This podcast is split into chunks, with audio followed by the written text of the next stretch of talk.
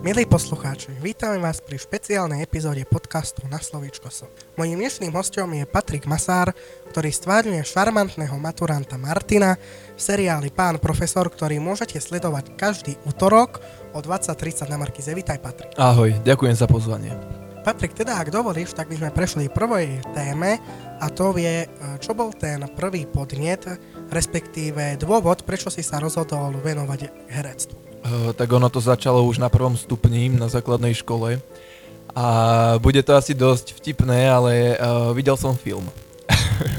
videl som film uh, s Johnny Deppom a určite to poznáte, Piráti z Karibiku, samozrejme. A to bol pre mňa taký prvý mm, taký bod, že áno, chcem ísť touto cestou, hej. Uh, doteraz mi ten herec Johnny Depp stal ako idol, a potom to boli samozrejme uh, nejaké divadelné hry v rámci školy a postupne v rámci dediny, ochotnícke divadlo, uh, odkiaľ pochádzam, teda Podolie. Uh, znova sme tam obnovili divadlo, no a potom už len škola, Akadémia umení v Banskej Bystrici. Povedz nám, ako si sa dostal k účinkovaniu v seriáli Pán profesor? No, vtedy som sa práve vracal z mesta domov autom a zazvonil mi telefón, pozerám, hm, Markíza, to bude niečo zaujímavé, aj bolo. tak mi dali ponuku, či by som si rád zahral v profesorovi, pánovi profesorovi postavu Martina a či by som mal čas prísť na kamerovú skúšku do Charlie Brown agentúry. Ja, že prečo nie, veľmi rád. Tak sme si dali termín a, a uvideli sme sa tam. Uvi, uvítala nás Helena Krajčiová a musím povedať, že potom nám robila aj koučku na hereckých tréningoch, čo mi veľmi dalo, a nielen mne, ale teda aj ostatným.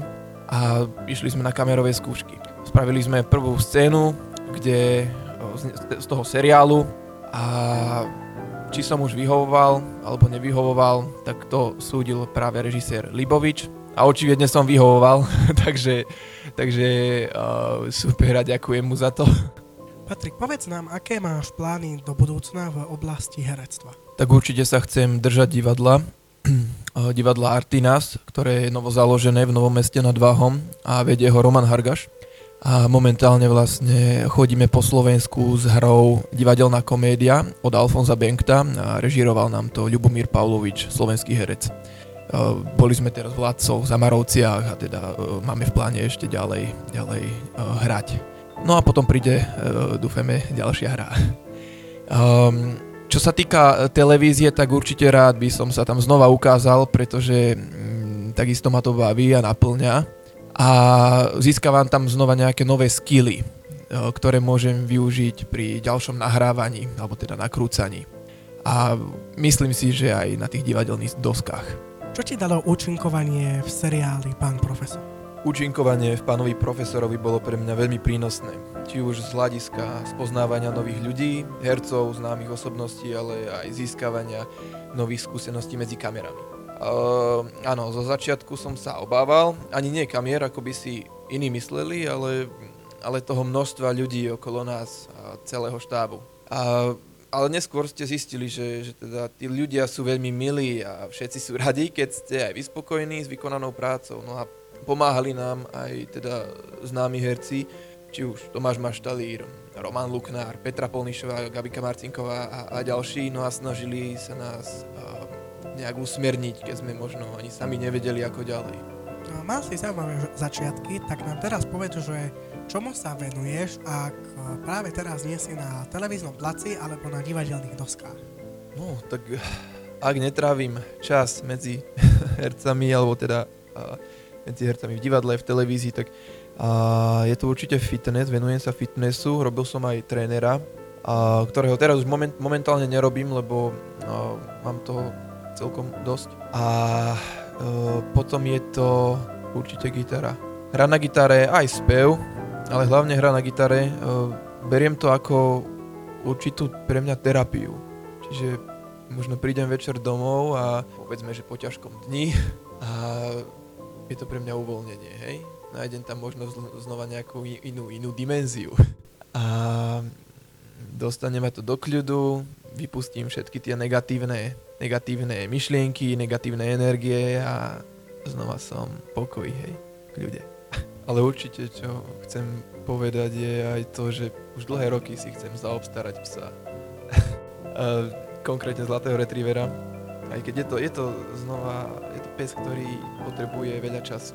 Ako samozrejme každý, ale tento obzvlášť. A s jeho povahou, s jeho pokojnou povahou, teda ak si ho nezničíte sami, tak vám môže aj ten pes veľa dať. A už len keď ho zoberiete von, tak znova prichádzate na nejaké nové myšlienky a aj ten pes vám vie veľa vecí odovzdať a myslím si, že aj skrz neho znova začnete inak rozmýšľať, mať iné vnímanie a pritom je to len pes. Môžeme povieme si, že to len pes, ale čo dokáže.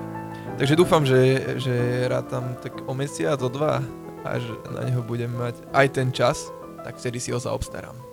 Vzhľadom k tomu, že sa jedná o vianočnú epizódu podcastu, tak teda ak dovolíš, tak by sme prešli k ďalšej téme a to sú Vianoce. Na začiatok nám povedz, čo toto obdobie pre teba znamená. No, obdobie Vianoc znamená pre mňa už dávno nielen darčeky, ako keď som bol malý trpaslík, ale veľmi oceňujem, keď sa ako rodina stretneme a no a nehádame hlavne. Jednoducho si poviem, áno, yes, toto je ten deň bez hádok. Samozrejme tým nechcem povedať, že sa hádame stále, ale občas to proste príde každej rodine sa predsa občas hádajú. Tak na štedrý deň je to samozrejme najbližšia rodina, to je pochopiteľné a potom vždy na druhý sviatok Vianočný príde aj ostatná rodina a pokračujeme ako, ako by boli druhé Vianoce. Sú tam aj malé deti, takže tie, tie sa samozrejme náhrnú hneď pod stromček a už len počuješ to trhanie papiera a hlášky ako aj my máme takýto obal. A, a kde Ježiško kupuje tieto obaly? Ej, a ty zrazu ani, ani nevieš, čo im máš odpovedať na to. A posledná otázka k téme Vianoc. Máte v rodine aj nejaké tradície? Áno, samozrejme, že máme tradície. Sme tá klasická rodina, ktorá má na večeru vždy kapra, zemiakový šalát, pridávame tanier pre pocestného a pod obrus podkladáme šupinu z ryby, peniaze a, a dokonca ešte aj vinšujem pred večerou. Ale jedinú vec, ktorú by som tak zmenil, eh, je stromček. Ja som bol vždy za živý stromček, lebo mávali sme ho, keď som mal asi 3 roky, no a odvtedy vôbec. No a ja som samozrejme vždy chcel.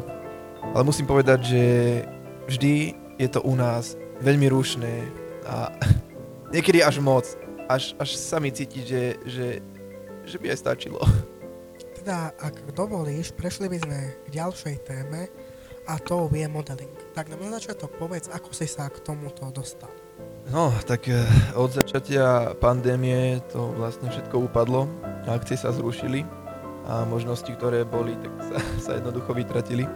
Ale to nielen u nás, ale celý svet, celý svet fotoshootingu a modných prehliadok sa spomalil a dá sa povedať, že v určitý, čas priam aj zastavil svoj rozkvet a svoju existenciu.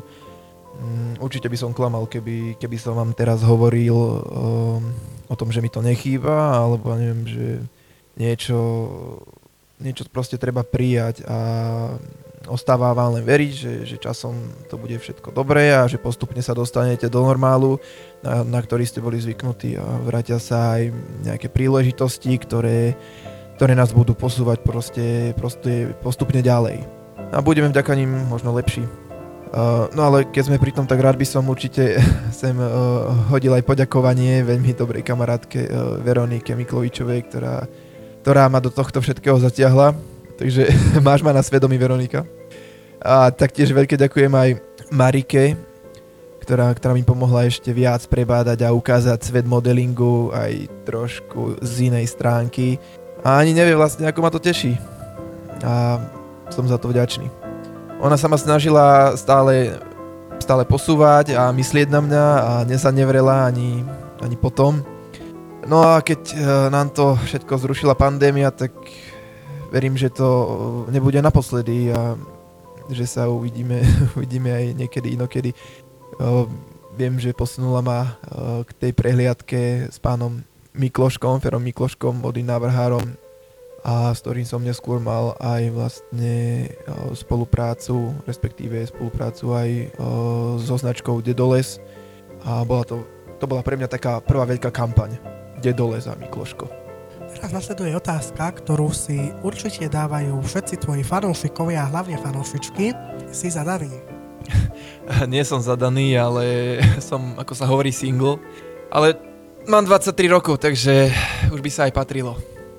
Náš rozhovor sa pomaly blíži ku koncu a teda, ak dovolíš, by sme prešli k poslednej otázke. A to je, aký je tvoj odkaz pre dnešnú mladú generáciu a dnešných mladých ľudí na Slovensku? Fú, no. Úprimne, uh, necítim sa, necítim sa, že by som mal niečo ešte odkazovať ľuďom. Uh, som na to dosť mladý. Ale keď už, tak určite, určite to, aby sa držali svojich cieľov, aby sa držali svojich uh, snov, a išli si za nimi. Aj keď príde nejaká prekážka, či už väčšia alebo menšia, tak snažili sa ju prekročiť, prebúrať a nie sa utiahnuť do úzadia a čakať. Pretože práve za tou prekážkou môže byť niečo veľké, veľkolepé, niečo, čo ich znova posunie niekam ďalej. Takže aspoň takto. Mne nezostáva nič iné, ako ti na záver poďakovať, že si si našiel čas a prišiel z Podolia sem do šale, aby sme mohli tento podcast zahrať. Prajem ti veľa šťastia v herectve a v modelingu a pevne verím, že o tebe budeme ešte počuť. Maj sa dobre. Ďakujem krásne a ja tebe prajem, aby si svoju tvorbu posúval na vyššiu a vyššiu úroveň a aby bola stále lepšia a lepšia. A vám, milí poslucháči, ďakujem, že ste si vypočuli špeciálnu vianočnú epizódu podcastu na slovíčko S. Počujeme sa pri ďalšej. Ahojte.